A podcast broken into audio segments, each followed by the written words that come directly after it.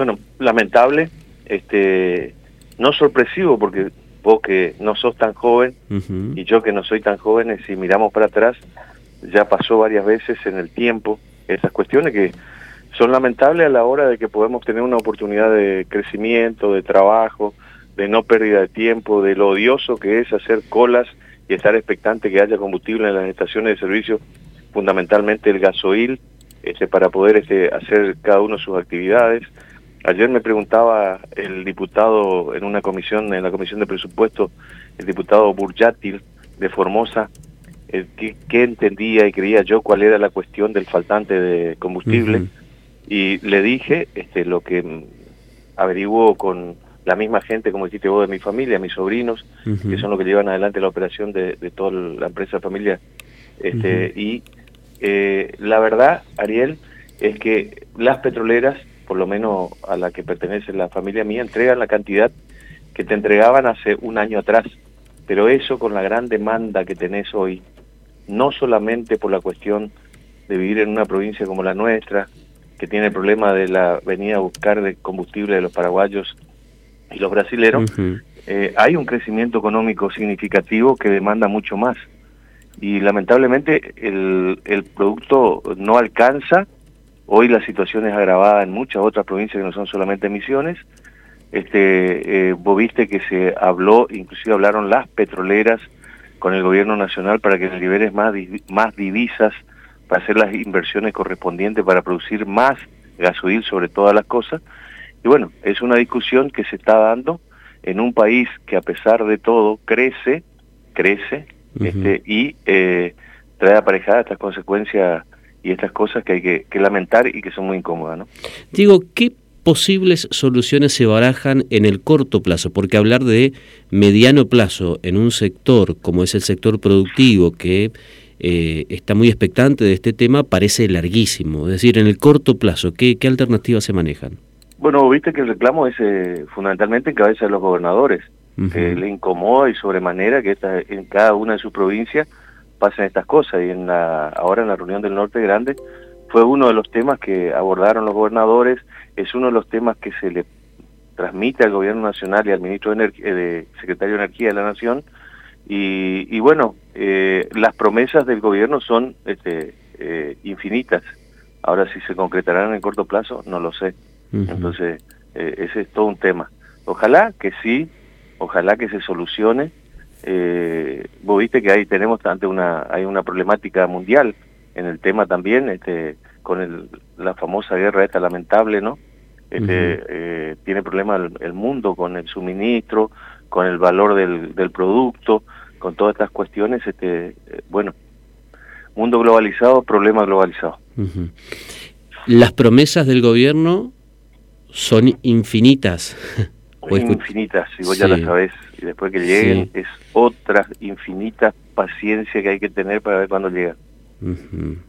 Ahora, eso es complicado. Muy, muy complicado. Pero espero, yo siempre soy un hombre optimista. Este, creo que la Argentina es un país maravilloso a pesar, a pesar de todo lo que nos pasa hace años, más allá del gobierno que esté de turno. Y soy optimista que vamos a alguna vez encontrar rumbo para para poder salir adelante, ¿no? Y espero que en el corto plazo se pueda solucionar esta cuestión que es odiosa, incómoda, este, y, que hace perder tiempo a todo el mundo que quiere trabajar, que quiere desarrollarse, que quiere hacer sus cosas y tiene que ir a, clavarse en cualquier estación de servicio, hacer una cola que no, no se merece nadie. ¿no? Esto, sumado a la falta de gasoducto, ¿es una muestra fehaciente de la falta de federalismo? Sin duda, sin duda. Eso no hay ni que discutirlo, Ariel. Se habla mucho pero a la hora de ver todo, inclusive los subsidios, transporte, todo, te das cuenta que la problemática pasa por Cava, AMBA, y te das cuenta en las cuestiones políticas. ¿Quiénes discuten todas las cuestiones todos los días acá, en Buenos Aires me refiero, no estoy en Buenos Aires, de la, más allá de las necesidades de la gente?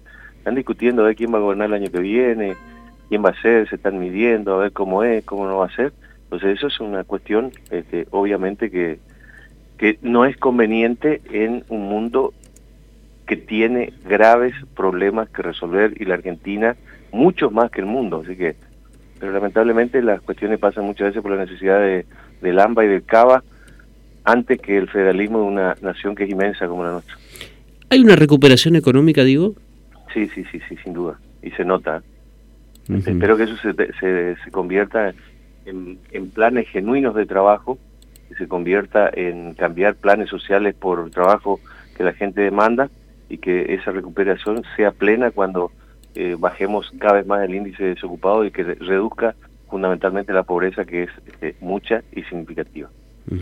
Ahora, este es un dato importantísimo el que estás hablando de que eh, hay una recuperación económica, digo, porque venimos de una pandemia, venimos cuatro años de, un gobierno como el de Mauricio Macri, donde la gente la pasó mal, eh, y da la sensación de que Misiones siempre, a Misiones siempre se le dio la espalda o al menos cada vez que vienen, lo digo para ser equitativo, ¿no? Cuando vino Mauricio Macri prometió algo, cuando vino Alberto prometió algo, todos vienen y prometen, de, pero después no pasa absolutamente nada.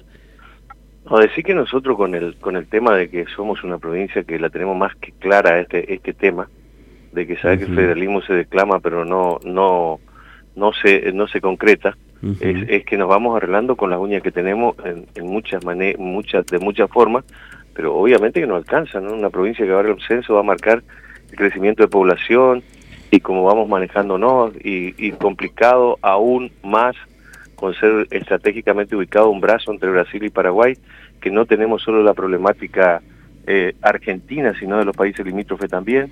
El combustible es uno de ellos, porque cuando podríamos estar vendiendo al otro lado no tenemos y cuando podríamos decirle que venga y que ese sea el gancho para comprar otra cosa, tenemos que restringir y todo este montón de cuestiones que tienen que ver con una política fiscal distinta para una provincia que en el tiempo tendría que ser política de Estado, que el gobierno nacional se comprometió, plasmó, pero después no concretó. Así que hay, hay mucho bla bla y poco hecho concreto por parte de los gobiernos nacionales que estén de turno para las provincias del interior y en el caso de Misiones ni hablar. ¿Hay un cambio de actitud del, del gobierno provincial, de los diputados nacionales del Frente Renovador ante el gobierno nacional? Sí, sí, siempre nosotros hacemos este el, tema, primero que tenemos que conjugar que somos diputados de los argentinos nacionales sin olvidar que somos de Misiones. Pero eso trae aparejado también una cuestión que a veces no es fácil y no es fácil que te comprendan, Ariel. ¿Cuál es? Nosotros gobernamos una provincia y tenemos responsabilidad de gobierno. Entonces no podemos hacer demagogia ni decir un discurso lindo que le escuche a los otros y o este, eh, tratar de, agradar a todos cuando nosotros tenemos responsabilidades de gobierno. No estoy pensando cuando voy a, emitir un voto o a dar un discurso este, eh, que, que, el público eh, me, me escuche y me aplauda, sino que tengo que ver cómo comulgo y cómo hago el equilibrio de poder seguir con, eh, buscando y apoyando a nuestro gobernador que está, después de no tener un presupuesto, que no fue votado todos los días en Buenos Aires buscando recursos, y no apañar eso también con una actitud por ahí que este, pueda eh, causar rapidez. Es todo una cuestión de equilibrio, nada fácil. Te cambio de tema. Boleta única de papel, que uno mira los medios porteños y pareciera ser el tema. ¿Qué posición tienen desde el Frente Renovador con respecto a este tema? Mira, diste en el clavo y la herradura, con quién diría, ¿no? Y, este, y te digo te digo que tiene que ver justamente con lo que venimos hablando.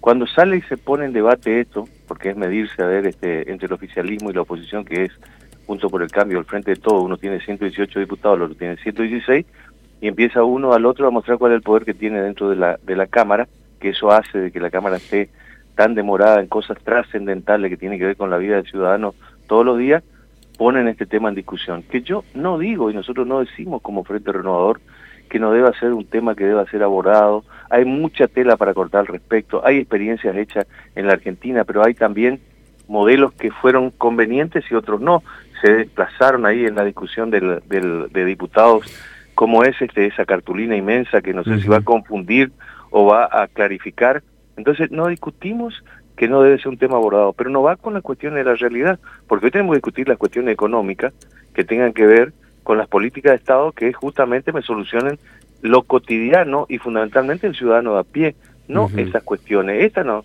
no son trascendentales hoy, porque el otro sistema también funciona, no es que no está funcionando.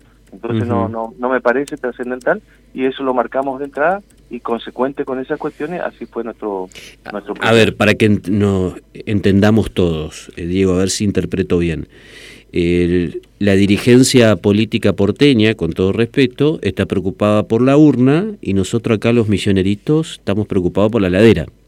Sin, sin duda. Es así tal cual lo, lo interpretaba Ariel, así tal cual.